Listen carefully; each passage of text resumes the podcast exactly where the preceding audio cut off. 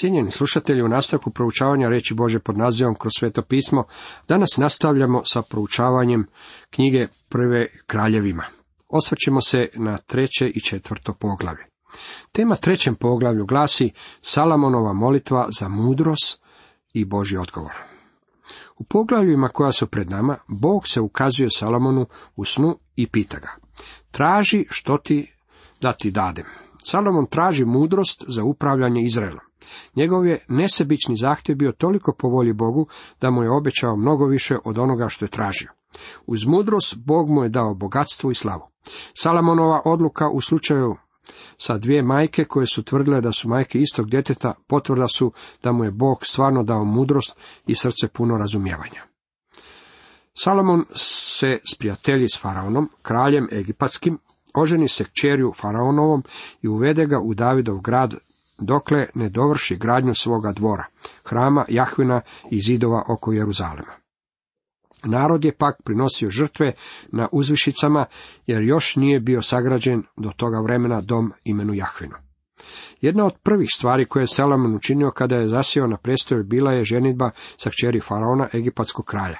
Tim je brakom bilo sklopljeno zajedništvo s Egiptom. Salomonovi brakovi za ženama iz poganstva bili su strašna pogreška i na koncu su mu donijeli propast. Sjetimo se da je Salomon odrastao u ženskom dijelu palače. Nije bio upoznat sa životom na način na koji je to bio njegov otac David.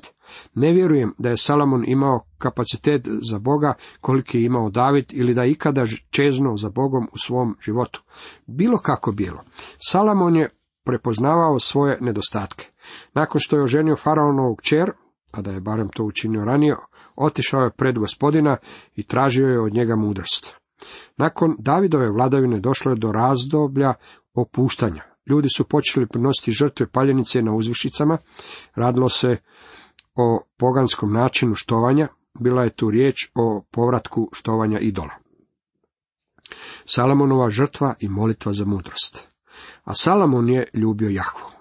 Ravnao se prema naredbama svoga oca Davida, samo je prinosio klanice i kađenice na uzvišicama.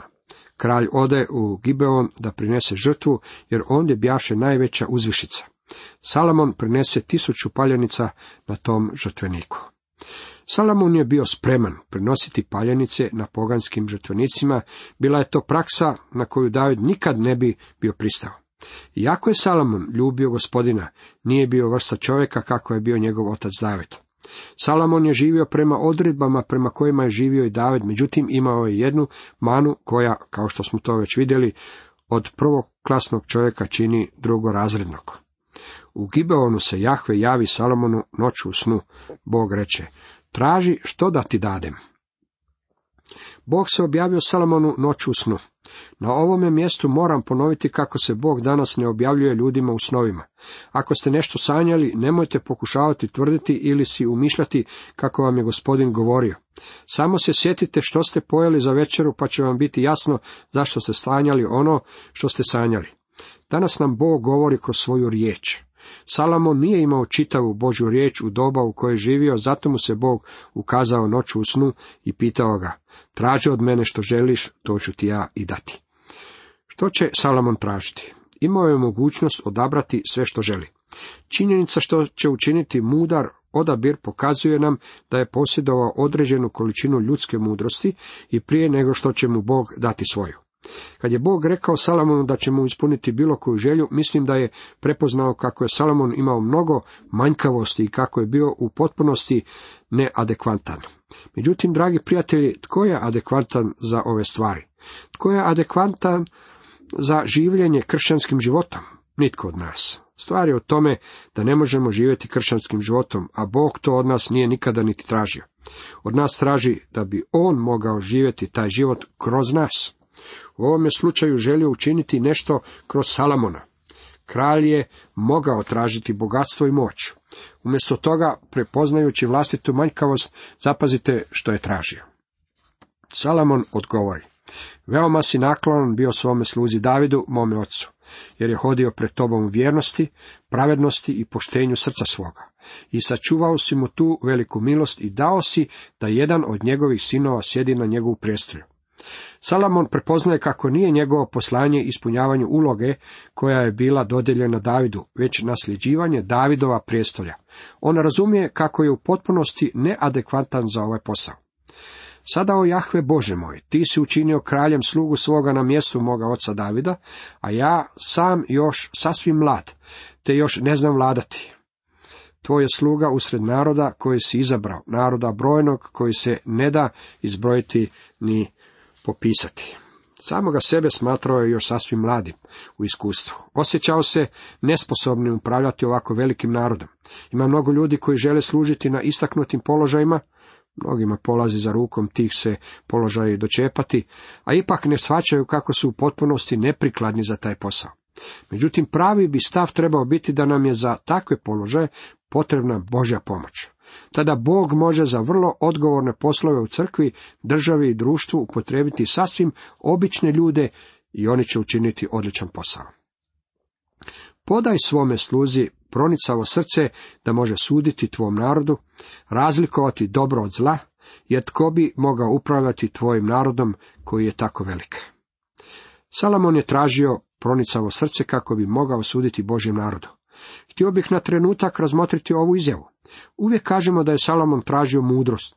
To je zasigurno istina, međutim za kakvu vrstu mudrosti je molio Boga? Molio je za političku mudrost. Želio je sposobnost kako bi mogao biti državnik. Želio je znati kako suditi i upravljati ovim narodom i kako donositi velike državničke odluke. Nije molio za duhovno opažanje i rasuđivanje. Ovo treba jasno istaknuti.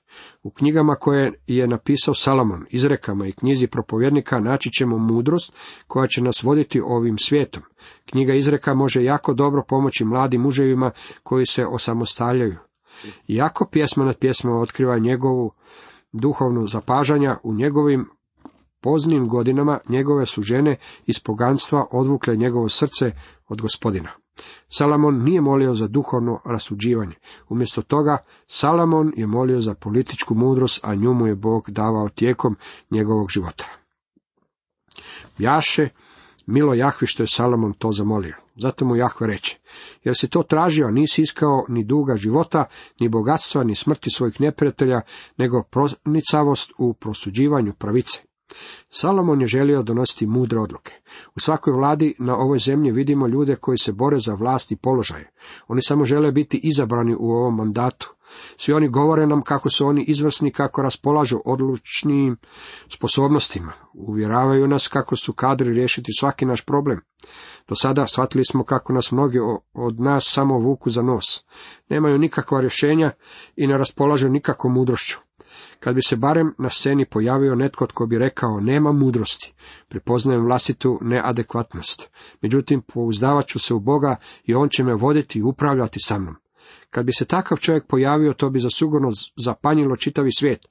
No Salomon je nastupio sa ovakvom tvrdnjom i mislim da je to bio veliki korak prema naprijed. Evo ću učiniti po riječima tvojim. Dajem ti srce mudro i razumno, kako nije imao nitko prije tebe, niti će ga imati itko poslije tebe. Salomon se stvarno ističe kao mudar vladar. Kad tako čitamo knjigu Izreka i Propovjednika, nalazimo ljudsku mudrost na najvišem nivou. Ne želimo ovdje reći kako ove knjige nisu bile nadahnute od Boga. Sasvim nam je jasno kako nam je Bog kroz Salomona dao najviše što ljudska mudrost može pružiti. Jasno nam dajući do znanja kako je sama ljudska mudrost nedostatna za zadovoljavanje svih ljudskih potreba i za odgovaranje na sva pitanja koja si mi kao ljudi kroz život postavljamo. Ali ti dajem i što nisi tražio, bogatstvo i slavu kakve nema nitko među kraljevima. I ako budeš stupao mojim putovima i budeš se držao mojih zakona i zapovjedi kao što je činio tvoj otac David, umnožit ću tvoje dane. Standard je, kao što smo to već istakli, David. Radi se o ljudskom standardu i on nije pretjerano visok. Međutim, ako ćemo iskreno, malo je kraljeva u povijesti ljudskog roda dostiglo taj standard. Salomon se probudi i gle, bjaše to san. On se vrati u Jeruzalem i stade pred Kovčeg saveza Jahvina. Prinese paljenice i žrtve pričesnice i priredi gozbu svim slugama svojim. Žrtve paljenice i žrtve pričesnice ukazuju na Gospodina Isusa Krista. Žrtva paljenice govori o onome tko je on. Žrtva pomjenica govori o činjenici da je on učinio mir proljevanjem svoje krvi na križu. Zbog njegovog položaja on nas može dovesti u ispravni odnos s Bogom. Zbog njegove prolite krv moguće je odstranjivanje krivice naših grijeha. U posljednjem dijelu ovog poglavlja imamo demonstraciju Salomonove mudrosti. Dao je vrlo mudro rješenje jednom stvarnom problemu. Naime, pojavio se problem sa dvije žene. Bile su bludnice i imale su jedno dijete između njih. Svaka od ovih žena je tvrdila da je dijete njeno. Tako su ovaj problem iznijeli pred Salomonom. Kako biste vi riješili ovaj problem? Kako biste zaključili koja je majka prava majka djeteta? Mislim da bismo danas pokušali pomoću nekog genetskog testa ili nekom drugom naučenjačkom metodom. Međutim, u Salomonovo vrijeme nije postojao tako razvijeni znanstveni aparat. Salomon je rekao ovim ženama: s obzirom da obje tvrdite kako je dijete vaše, jednostavno ćemo dijete presjeći na dvije polovice, tako da svaka od vas dvije može imati jednu polovicu djeteta. Ona koja nije bila majka, koja nije voljela dijete i koja je vjerojatno mrzla pravu majku, odgovorila je: naravno, rasjecimo ga na pola. Međutim, prava je majka zavapila: o ne, nikako, nemojte to učiniti, dajte dijete njoj. Salomon je znao da je žena koja je bila spremna odreći se svog djeteta kako bi mu na neki način sačuvala život bila prava majka tog djeteta. Sav je Izrael čuo presudu koju je izrekao kralj i poštovali su kralja, jer su vidjeli da je u njemu božanska mudrost u izricanju pravde. Ovo je samo jedan od mnogih primjera mudrih odluka koje je Salomon bio u mogućnosti donijeti tijekom svoje vladavine. Salomonovih jedanaest odličnika. U četvrtom poglavlju Salomon dovodi kraljevstvo do njegovog vrhunca. Karakterizirali su ga mir i blagostanje. Mir je ono za čim čeznuo već nekoliko godina, zar ne? Htjeli bi ga imati svi ljudi i svi narodi. Mislim da bismo Salomona mogli nazvati čovjekom mira, dok je David, njegov otac, bio čovjek rata. Međutim, mir kojeg je Salomon zajedno sa svim ljudima u njegovom kraljevstvu uživao, bio je moguć upravo zbog Davida, čovjeka rata. U ovome nalazimo duhovnu pouku i za nas. Volimo misliti da Bog oprašta grijehe zbog toga što je nekakvi sentimentalni starkelja. Bog ne oprašta naše grijehe zbog tako prizemnog razloga. Bila je vodena velika bitka, dragi prijatelji, i velika žrtva bila je prinesena. Bila je prolita krv kako bismo mi imali oproštenje grijeha. Gospodin Isus Krist učinio je mir krvlju njegova križa. Samo pomoću njegove krvi možemo uživati u miru. Kralj Salomon bio je kralj nad svim Izraelom, a evo njegovih odličnika: Azarija, sin Sadokov, svećenik; Elihoref i Ahija, sinovi Šišini, bilježnici; Jošafat, sin Ahiludov, savjetnik; Benaja, sin Jojadin, vojskovođa; Sadok i Ebjatar, svećenici; Azarija, sin Natanov, bio je nad namjesnicima; Zabud, sin Natanov, prijatelj kraljev; Ahišar, upravitelj dvora; Eliab, sin Joabov, zapovjednik vojske; Adoram, sin Abdin, nadstojnik za tlaku. U prvih nekoliko stihova ovog poglavlja nalazimo popis Salomonovih kneževa, odnosno odličnika. Neki od njih očito su bili sinovi Davidovih sinova, što bi značilo da se radilo o Salomonovim nečacima. U petom stihu spominje se Azarija. Ovaj je čovjek bio ili sin Natana, Davidova sina, ili sin Natana, proroka. Salomon je imao po svem Izraelu dvanaest namjesnika koji su opskrbljivali kralja i njegov dom. Sa svakoga je dolazio red da po jedan mjesec u godini podmiruje to uzdržavanje. Salomon je imao dvanaest namjesnika. Svaki od njih bio je iz jednog od dvanaest Izraelovih plemena. Oni su bili zaduženi za opskrbljivanje kralja i njegovog domaćinstva. To je bio Salomonov način naplate poreza. Juda i Izrael bili su mnogobrojni, bjaše ih kao pijeska na obali morskoj. Jeli su i pili i bili sretni. Salomon je proširio svoju vlast nad svim kraljevstvima od rijeke sve do zemlje filistejske i do, do međe egipatske. Ona su donosila svoj danak i služila Salomonu sve dane njegova života.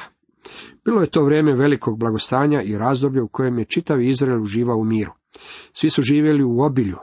I ovo je, dragi prijatelji, samo mali dijelić onog kraljevstva koje će tek doći na ovu zemlju, mislim ovdje na tisućljetno kraljevstvo našeg gospodina Isusa Krista. Juda i sav Izrael živjeli su bez straha, svaki pod svojom lozom i pod svojom smokom, od dana sve do Beršebe, svega vijeka Salomonova. Nekoliko stvari moramo zapaziti na ovom mjestu. Radilo se o razdoblju sigurnosti i blagostanja. Dakle, o nečemu što svima od nas danas itekako nedostaje. Nema mira grešnicima, govori Bog moj. Međutim, mir će na ovu zemlju doći kad na nju dođe i knez mira. U Salomonovo vrijeme svaki čovjek u njegovu kraljevstvu uživao pod vlastitom lozom i smokom. Drugim riječima, nije jedan čovjek živio u vili s bazenom, dok je drugi morao spavati na klupi ili piti iz fontane. Svatko je imao svoju lozu i smoku, dakle živio je udobno na vlastitom posjedu. Tako je bilo od Dana do Beršebe, to jest od sjeverne do južne granice, i to u sve dane Salomonova vladanja. Salomon je imao četrdeset tisuća konja za vuču i dvanaest tisuća za jahanje. Htio bih vam svratiti pozornost na ovaj stih. Konj je bio životinja namijenjena za ratovanje i Bog je zabranio umnažanje broja konja. Bog je izrekao sasvim nedvosmislen zakon prema kojem je kralju bilo zabranjeno umnožavanje konja ili žena. Samo neka ne drži mnogo konja i ne šalje naroda u Egipat da poveća broj konja. Jer vam je Jahve rekao, ovim se putem nikada više ne vraćate. Neka nema mnogo žena da mu srce ne pođe stramputicom i neka sebi ne gomila srebra ni zlata. Salomon je držao veliki broj i konja i žena, a također je gomilao zlato i srebro. Imao je štale po čitavom Izraelu. Kad sam bio ondje, posjetio sam ruševine u Megidu, to jest bio sam na gori s koje se ima divan pregled na Ezdralonsku dolinu, gdje će se održati velika Armagedonska bitka na kraju vremena. Međutim, ono što je mene impresioniralo u čitavoj toj stvari bile su ruševine Salomonovih štala. U tim je štalama moglo živjeti barem četiristo pedeset konja. U drugoj ljetopisa, devet dvadeset pet, čitamo kako je imao četiri tisuće jasala za konje. Salomon je bez sumnje umnažao broj svojih konja, a to je bilo suprotno Božjoj odredbi. Sada nalazimo zapis o Salomonovoj mudrosti. Jahve je dao Salomonu mudrost i izuzetnu razboritost i srce široko kao pjesak na obali morskoj. Mudrost je Salomonova bila veća od mudrosti svih sinova Istoka i od sve mudrosti Egipta. Istok je bilo mjesto s kojeg su dolazili najizvrsniji od svih mudraca. Bio je mudriji od svih ljudi, od Etana Ezrahanina, od Hemana, Kalkola i Darde, sinova Maholovih. Njegovo se ime prenosilo među svim narodima unaokolo.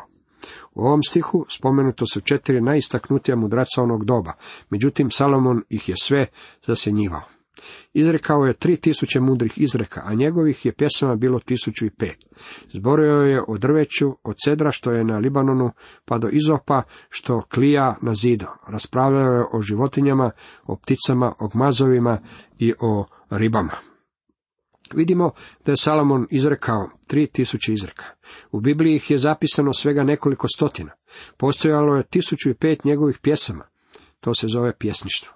Mi posjedujemo samo jednu od njegovih pjesama, pjesmu nad pjesmama. Salomon je bio dendrolog, zborio je o drveću, od cedra što je na Libanonu, pa do izopa što klija na zidu. Izop je malena, neugledna biljka koja rase na kamenitom tlu. Salomon je također bio zoolog. Raspravljao je o životinjama i ornitolog, s obzirom da je govorio o pticama. Bio je i etimolog, jer je govorio o gmazovima, a također i ihtiolog, jer je govorio o ribama. Govorio o svim ovim stvarima, jer ih je proučavao i stoga je bio stanovita vrsta autoriteta. Ovdje je očito bio početak znanosti. Salomon je bio zainteresiran za sav svijet koji ga je okruživao. Dolazili su od sviju naroda da čuju mudrost Salomonovu, od svih zemaljskih kraljeva koji su čuli glas o njegovoj mudrosti. Salomon je stekao svjetsku reputaciju zbog svoje mudrosti, pa su mnogi dolazili da bi ga slušali. Mi imamo samo neke od izreka koje je on izrekao, a zapisane su u knjizi izreka. Kao što sam već rekao ranije, ove izreke mogu biti od velike pomoći svakoj mladoj osobi koja ulazi u punu zrelost, dakle počinje živjeti životom odraslog čovjeka. Ima određenih izreka koje mogu voditi mlade ljude u njihovom poslovnom životu, ali i u životu uopće. Vidite, Bog je s nama potpuno praktičan. On se s nama spušta u stvarni život, u naše trgovine i naše društvene odnose. U izrekama nalazimo određena načela koja nas mogu voditi u životu.